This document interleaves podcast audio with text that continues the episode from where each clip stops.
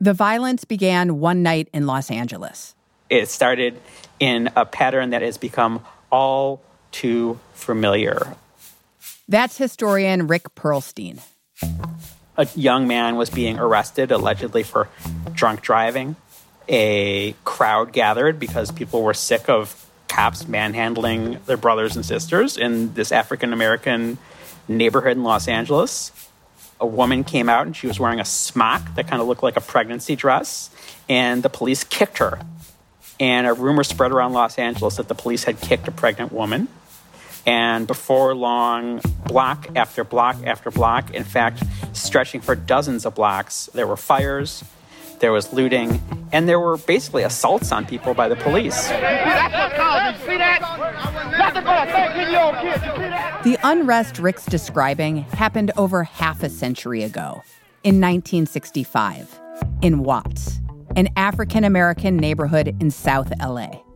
Americans could follow the unrest in real time. This was new.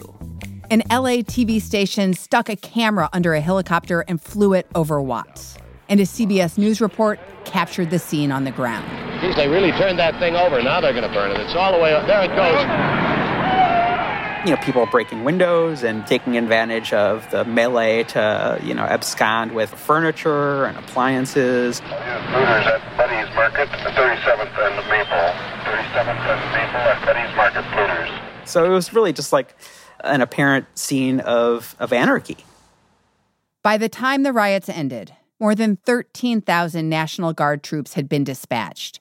4,000 people had been arrested and 1,000 injured. 34 people were dead. The destruction in Watts and in other cities throughout the 1960s is getting a lot of attention these days after protests over the killing of George Floyd erupted around the country. What I'm viewing right now, this this takes me back to 1968. 1967 and Newark. He reminded me of the 1967 riots. In 1965, in the Watts riot. They're looking to the 60s. It's unrest, it's politics, and it's inequities to make sense of our current moment. Welcome to The Journal, our show about money, business, and power. I'm Kate Linebaugh. It's Friday, June 5th.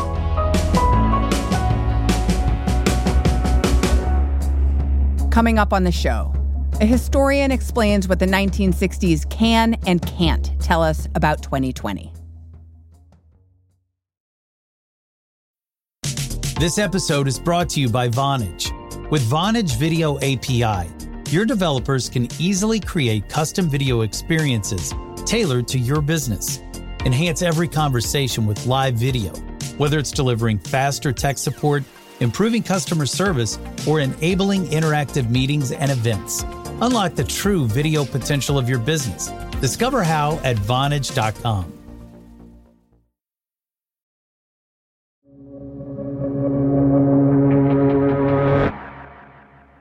Historian and journalist Rick Perlstein has been thinking, researching, and writing about the 1960s for over two decades. I've written a book called Nixonland about the upheavals of the 1960s.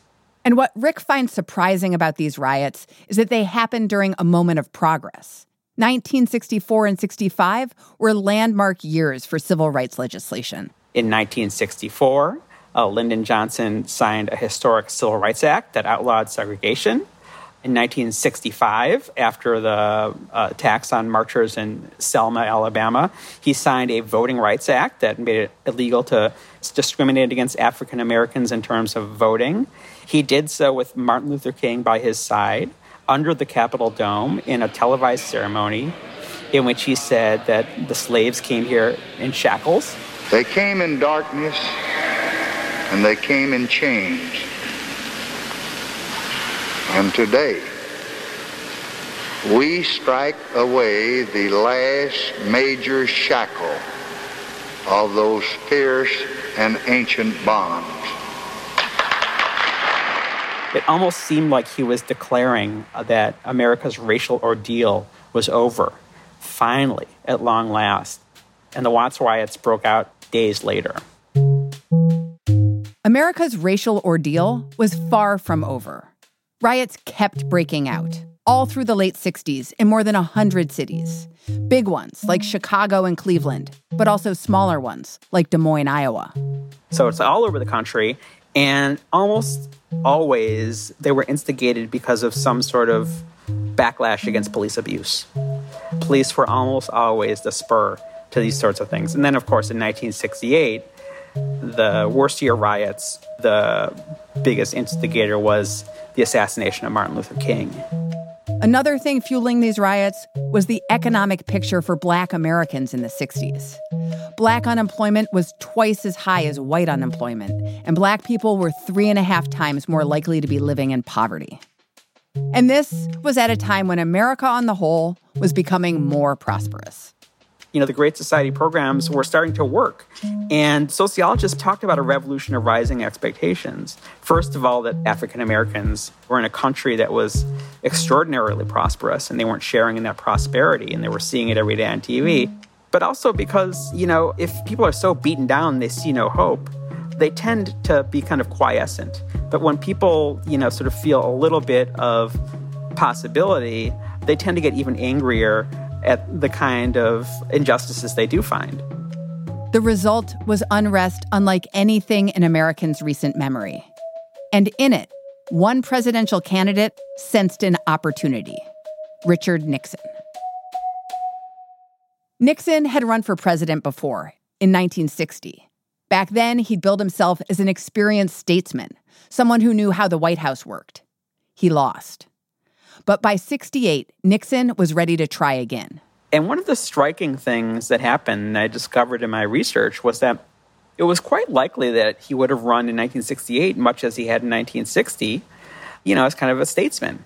He might have run that way, but then another politician showed him a different way to win.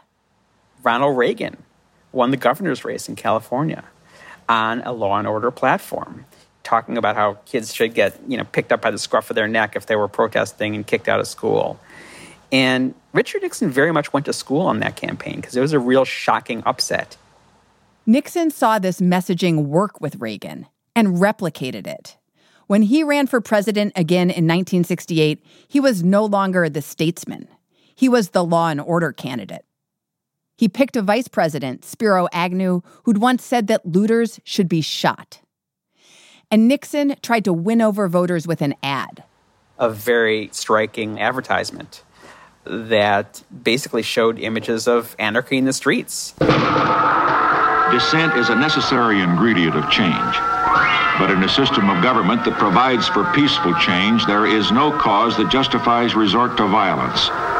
And said, if you know you want this to stop, you got to elect me. So I pledge to you, we shall have order in the United States. It was a really striking image in that ad.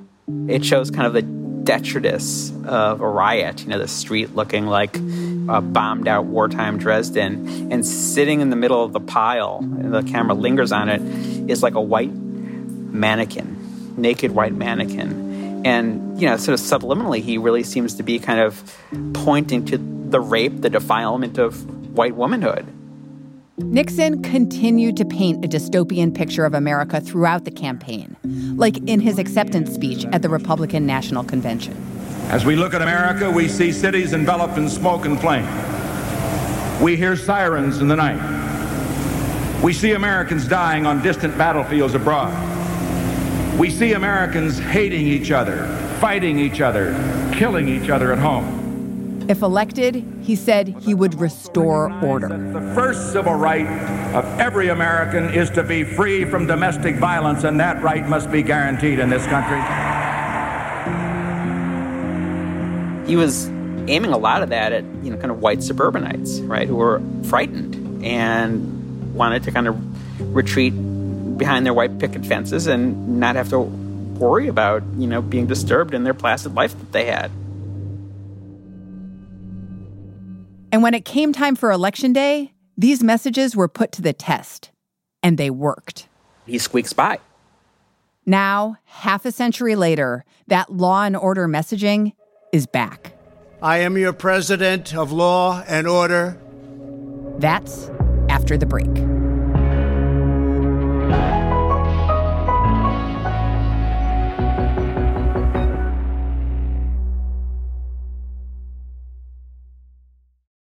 This episode is brought to you by Indeed.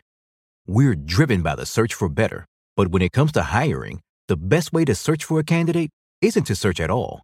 Don't search, match with Indeed. Use Indeed for scheduling, screening, and messaging so you can connect with candidates faster. Listeners of this show will get a $75 sponsored job credit to get your jobs more visibility at Indeed.com slash journal. Terms and conditions apply. This episode is brought to you by Volvo Cars. Distractions happen, but there are things that can help you stay focused, like the fully electric seven seater Volvo EX90. It was made to help keep you and those around you on the road safe, with LiDAR technology that can see what you sometimes can't, and a two camera driver understanding system designed to prevent distractions and help you stay focused. Visit volvocars.com/us to learn more. Welcome back. On Monday, President Trump spoke from the White House Rose Garden. The protests sparked by the killing of George Floyd were in their seventh day. And as in Nixon's speech half a century ago, Trump painted a stark picture of America. Small business owners have seen their dreams utterly destroyed. New York's finest have been hit in the face with bricks. Brave nurses who have battled the virus are afraid to leave their homes. He also promised to restore order. That is why I am taking immediate presidential action to stop the violence and restore security and safety in America. It wasn't the first time Trump seemed to echo Nixon. Earlier this week, the president tweeted in all caps, law and order. He also tweeted a Nixon catchphrase. He's tweeted in all caps, the silent majority. Nixon used that phrase, the silent majority, to describe what he said were a majority of Americans who didn't raise their voice and didn't protest. Half a century later, Trump was resurrecting the term. The problem is, Trump might have studied the lesson of 1968, but ignored the lesson of 1970. In 1970, Nixon wasn't up for re election himself. But as president, he campaigned hard for his fellow Republicans in the midterms. The goal was a Republican sweep. And to pull it off, Nixon turned back to the law and order message that had worked so well for him in 1968. Except this time, it didn't work because Nixon was already in office. It was easy to say in 1968 that I'm going to restore normalcy because he was running against an incumbent. Now that he was the incumbent, it was much harder. America had just gone through two chaotic years under Nixon. There were student protests, the Weather Underground bombings, the Kent State shootings, the Manson family murders. To a lot of people, it didn't seem like Nixon had delivered on the order he promised. And it showed at the ballot box. Republicans way underperformed their expectations. The campaign was a miserable failure. Rick says politically, 2020 could look a lot more like 1970 than 1968. But in other ways, the situation right now is similar to the 60s. Black Americans' economic picture is still worse than white Americans. They are two and a half times as likely to be in poverty as whites. And in May, as businesses began to reopen, overall unemployment dropped. But black unemployment didn't. In our conversation, Rick talked about history as the combination of two things continuity and change. And he sees change in the evolution of protests against police abuse.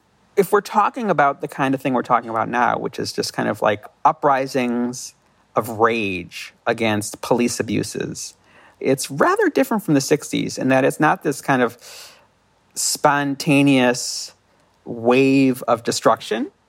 It's part of a movement, a movement against police injustice. In that sense, it's more explicitly political, right? It has a political agenda. It's about calling police to account, you know, people laying on their backs by the thousands and saying, I can't breathe. But in at least one way, he says what's happening now is pretty consistent with the sweep of American history. The fact of the matter is, you know, riots are not an unusual thing in American history. You know, um, America is an angry country, you know? America is an impassioned country. America is a country with a lot of guns and a lot of inequality and a lot of in groups and a lot of out groups and a lot of winners and a lot of losers. You know, there's a saying that, you know, civilization is never more than four or five missed meals away from collapsing.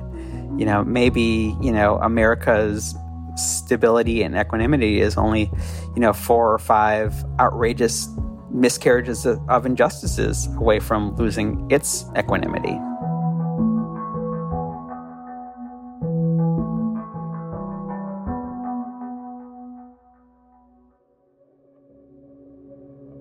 That's all for today, Friday, June 5th.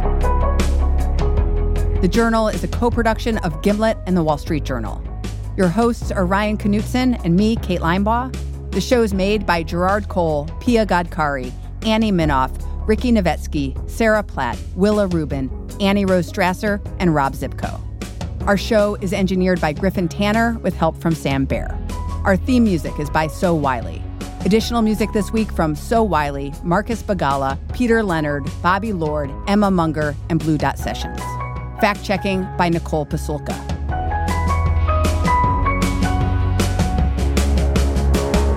Thanks for listening. See you Monday.